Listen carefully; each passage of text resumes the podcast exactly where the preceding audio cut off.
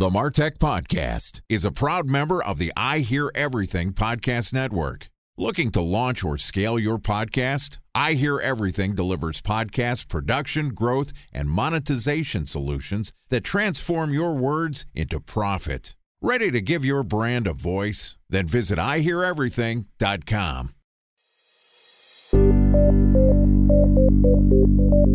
From advertising to software as a service to data. Across all of our programs and clients, we've seen a 55 to 65% open rate. Getting brands authentically integrated into content performs better than TV advertising. Typical lifespan of an article is about 24 to 36 hours.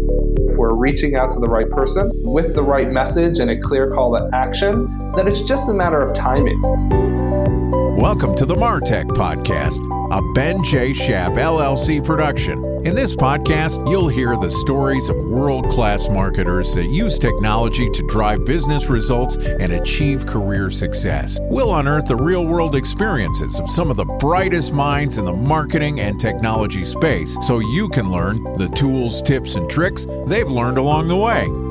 Now, here's the host of the Martech Podcast, Benjamin Shapiro. Welcome back to the Martech Podcast.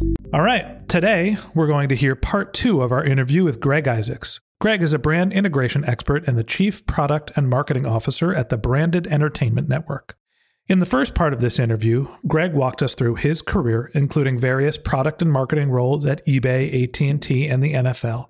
And he also told us how brands use the Ben Group to move their TV advertising budgets to streaming video services like Netflix. In this episode, Greg is going to tell us about the Ben Group's customer segmentation, their products, marketing mix, and about the measurement methodology behind product placements and influencer marketing. Here's part two of our interview with Greg.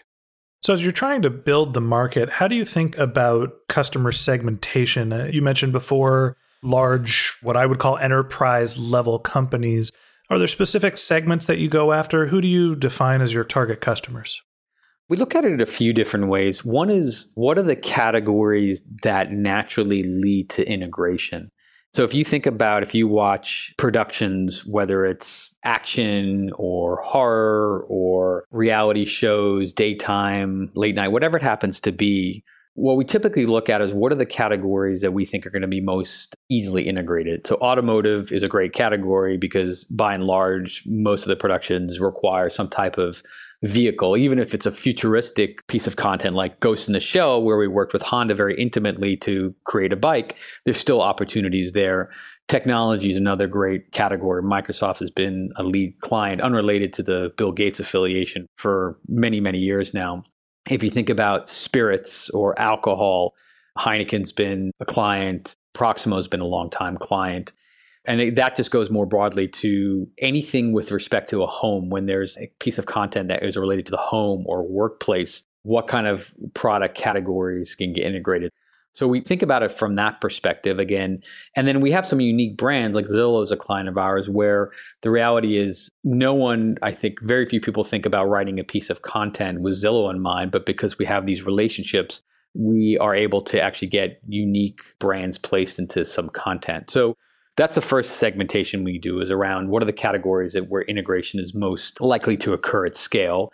And then we also look at, uh, we segment, at least by target clients, trying to understand who are the big spenders across TV and digital. And with respect to TV, we understand okay, do they have categories or products that fits nicely into the integration opportunity space I mentioned earlier? And then with respect to digital, we also look at, again, who's investing heavily in digital and what are the categories that might work most successfully across the influencer space. So, that in a broad way is how we actually segment our customer base. Yeah. So, it seems like it's a very industry driven segmentation. I think you summarized that perfectly. great. Great. So tell me about your products. You have these industry driven segmentation. You're looking for a specific type of customers. What are the products that you present to them? The beauty about what we do is that the product itself is very simple. We believe in just keeping it very straightforward and focusing on integrating brands into content. So the product, what we're selling in this case, is that access to that premium content Again, it's unique access and there's a scarcity value there. And again, it goes from film to TV, which I define as broadcast, streaming, and then certainly digital influencer. So the pitch of what we're selling is we're selling not only that access, but we're actually selling results. So when we go to a brand and say, look, for this investment, here's what you're going to get, it's a very easy straight line for them to understand okay, if I'm going to put a million dollars towards this media, these are what the results I'm expecting. And they're all organic. So at the end of the day, if we over deliver, the brand's happy. If we under deliver, it's up to us to figure out how we can make good on that. So, in a sense, I mean, we are selling a very unique but effective media channel to brands. So, let's unpack that a little bit. I want to talk about your business model. What does it take for somebody to engage with you? What are the general budgets and buy sizes? Just walk me through what it takes to get started with the Ben Group and then what are the things that you commit to? The most fundamental item we need to figure out is from the brand is what is their goal? Some brands are focused on, look, I want tonnage, I want to drive awareness. Other brands may be more direct response, and so they're looking for a target CPA. So once we have a good sense of what the brand is looking for, then we basically work with them to understand the right content and ultimately what the metrics are and how they pay for it. So one example could be if you are a typically a TV advertiser and you are looking at some of the shifts that are happening in the television advertising landscape and you understand that streaming is important, we will most often focus on an impression driven campaign at a set CPM. So again, once we understand the audience that the brand is looking to target, we will come up with a set budget and then effectively an impression guarantee, which then backs into a target CPM. And so it's our job at that point to work with the brand to say these are the content opportunities that make the most sense. If the brand doesn't want to get integrated in any piece of content, they tell us up front. And then we work with the staff in these productions to get that integration to take place. And then ultimately, we look at the results, and 99 out of 100 times we will meet or exceed expectations with the brand. And that's why our client retention rate is about 93%, which is a great number to have.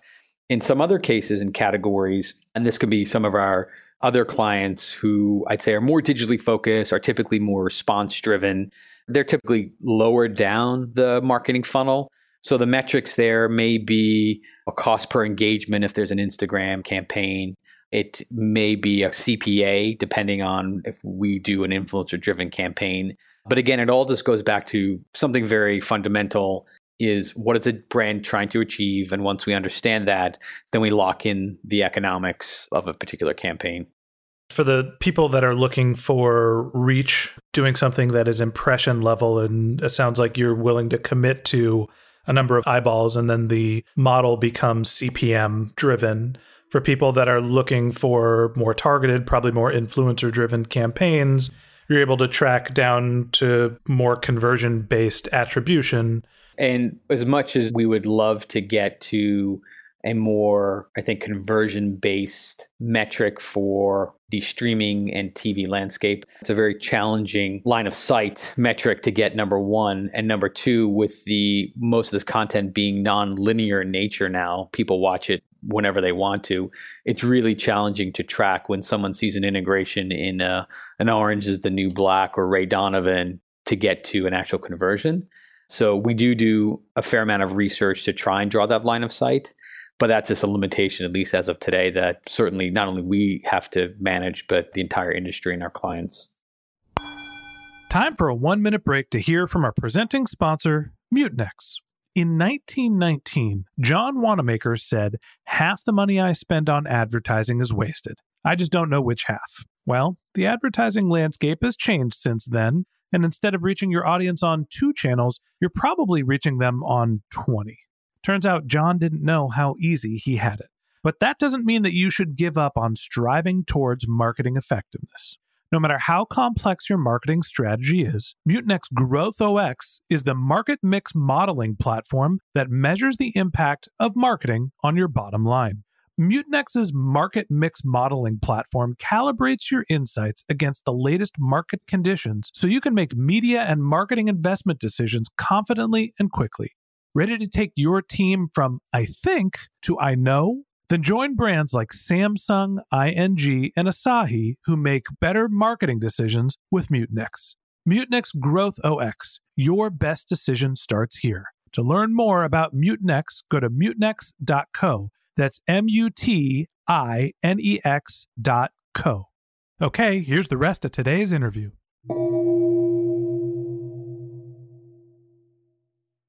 A special thanks to our presenting sponsor, Mutinex. Ready to take your team from I think to I know? Then join brands like Samsung, ING, and Asahi who make better marketing decisions with Mutinex. Mutinex Growth OS, the marketing mix modeling platform that makes measuring ROI fast, easy, and cost effective. Request a demo at mutinex.co. That's M U T I N E X.co. So, talk to me a little bit about that type of attribution.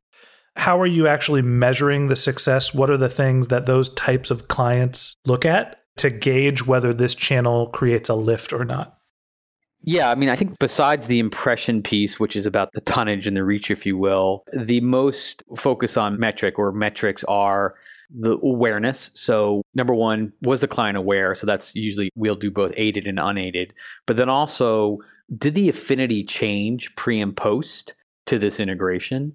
And what was the likelihood of purchase pre and post this integration? So, again, one of the, as I mentioned at the end of last year, we we launched this research capability because it was so critical to our clients and and understanding how effective these integrations were. But we've relied largely on effectively surveying. And in some cases, we do it ourselves. In other cases, we rely on third party tools like a Nielsen and MRI if they track those brands. So again, we're sort of agnostic to the data source as long as we provide our clients with the insight they need to make rational decisions moving forward. Makes sense. How do you think about customer acquisition, paid acquisition, organic, viral? Tell us a little bit about your marketing mix and where do your customers come from? The way I view marketing's role, at least at Ben, given we have a direct sales model, is to really soften the base, if you will, sprinkle some seeds, and just make sure that when our client development team is out in market, they have the highest probability of success. So, how do we do that? The first is a heavy focus on targeted PR. So we will work with targeted outlets, and this could range from business focused outlets who often want to talk about the advertising and content landscape. It could be focused on marketing or ad driven publishers.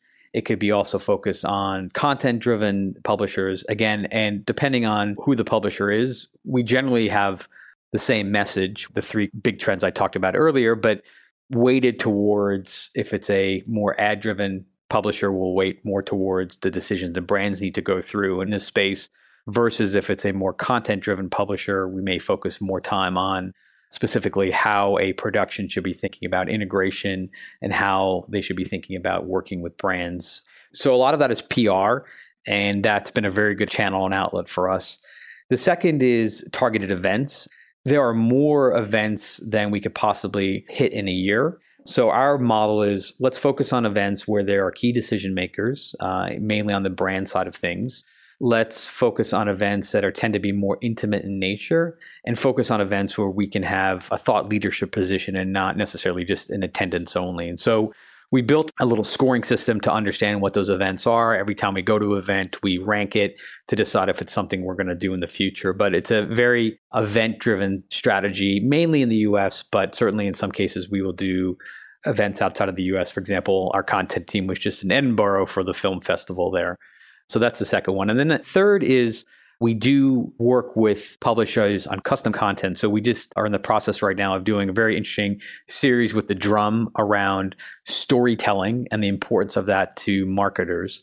And we interviewed, I think it's been six right now. I think the target's probably eight to 10 of leading storytellers, whether they're prop masters or producers, or executives at studios to talk about, again, the importance of brands and working with brands and helping them move the story forward. And so, in those particular cases, we'll work very closely with a publisher on creating unique custom content and then ultimately measuring that success. So, those are the marketing channels we work on. And then internally, we spend a lot of time honing the message, honing our look and feel, and creating materials that are used out in the market. So, and that manifests itself in a few different ways. The first way is our website, which we will be revamping over the next couple of months, but we did a refresh of that a few months ago just to help portray and exude the image of Ben, but then also the materials that we work with our client development team on to make sure that they're helping tell the story in a consistent manner, but also one that represents the passion and the importance of entertainment to any marketer. So that's the second. And then the last piece is we do do select paid search. It's a very efficient driven campaign, again, for certain keywords. But in terms of our marketing mix, really the first two is the bulk of where we spend our time with respect to a PR driven strategy as well as an event driven strategy. Do you find that your customers talk about your products, or is this sort of a, a secret recipe they hold close to the vest? Well, we'd love them to talk about it more. But ultimately, as I mentioned, we have a 93% client retention rate. So that's the ultimate metric we really care about. But our clients, they're very happy. But with some exceptions, I think they do view it as a as a little bit of a secret sauce for them. So we do work with them on the right opportunities to speak, and they have done a few of those. But again, I think most of them like to keep it a little bit close as a strategic asset that they have. So tell me about your goals for the company. I think the nice thing about the company is that we have a very good strategy of what we need to do to execute. And so now it's just about the blocking and tackling of getting those things done. Personally, for me, it's about continuing to make sure on the product side, we have a fairly robust roadmap over the next 12 months, which we had the privilege of walking Bill Gates through.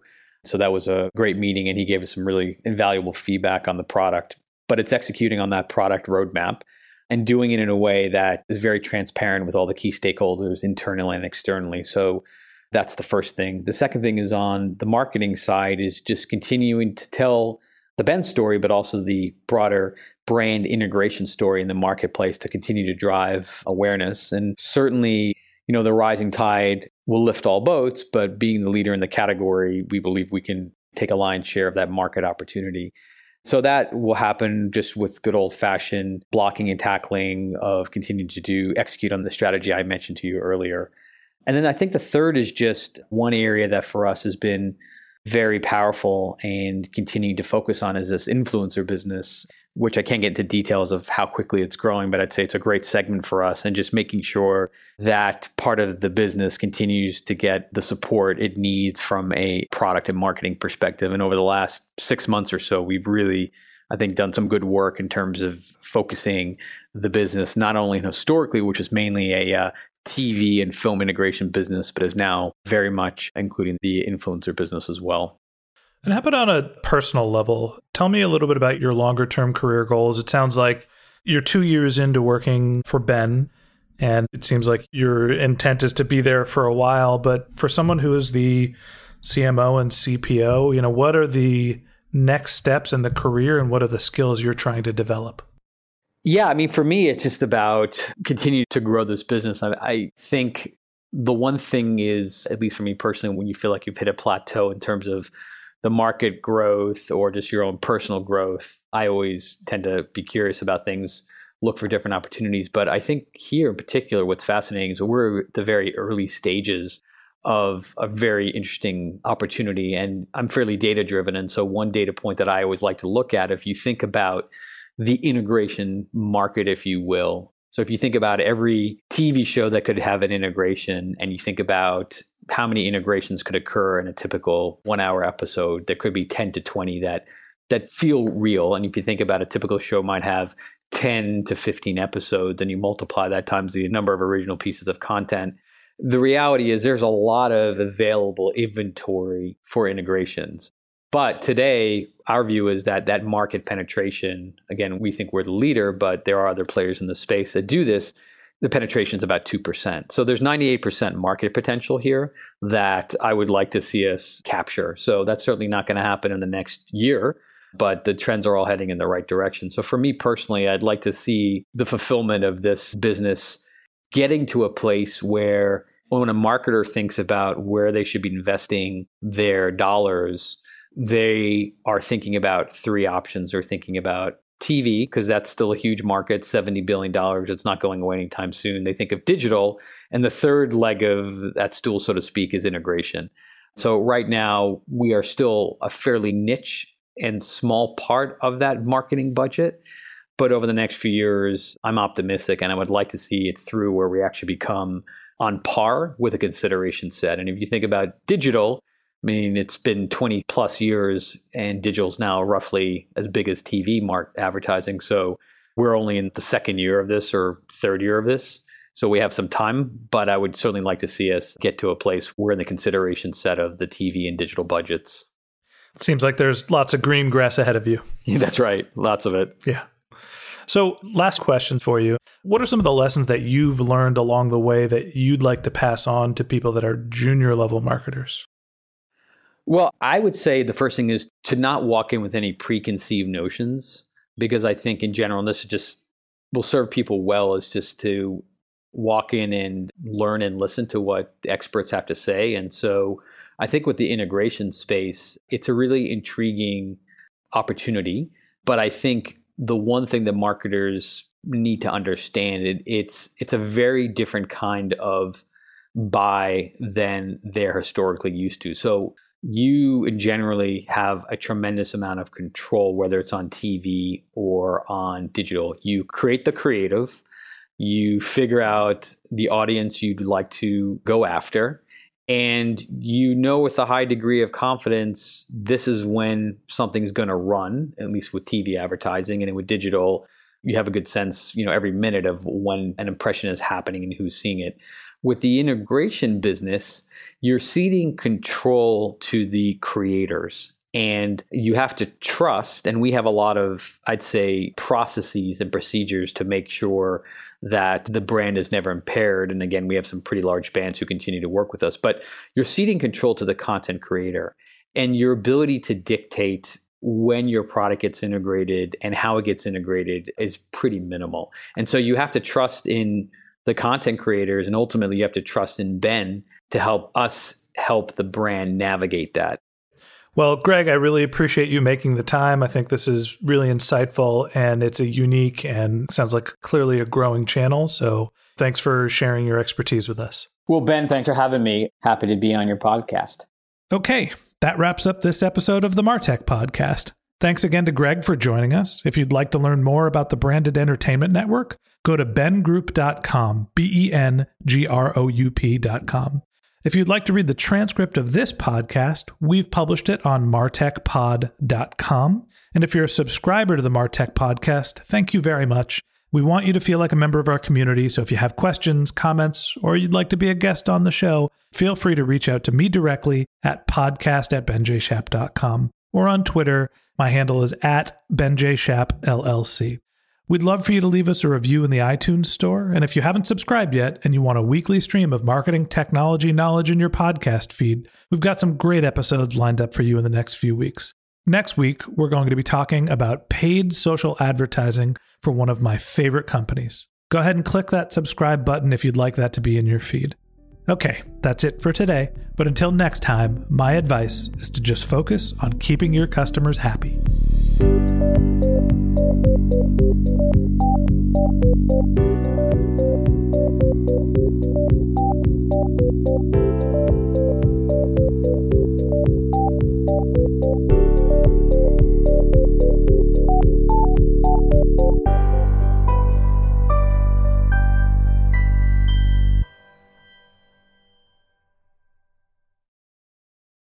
Thanks for listening to the Martech Podcast, and I Hear Everything production. Looking to launch or scale a podcast like this one for your brand? Then visit iheareverything.com.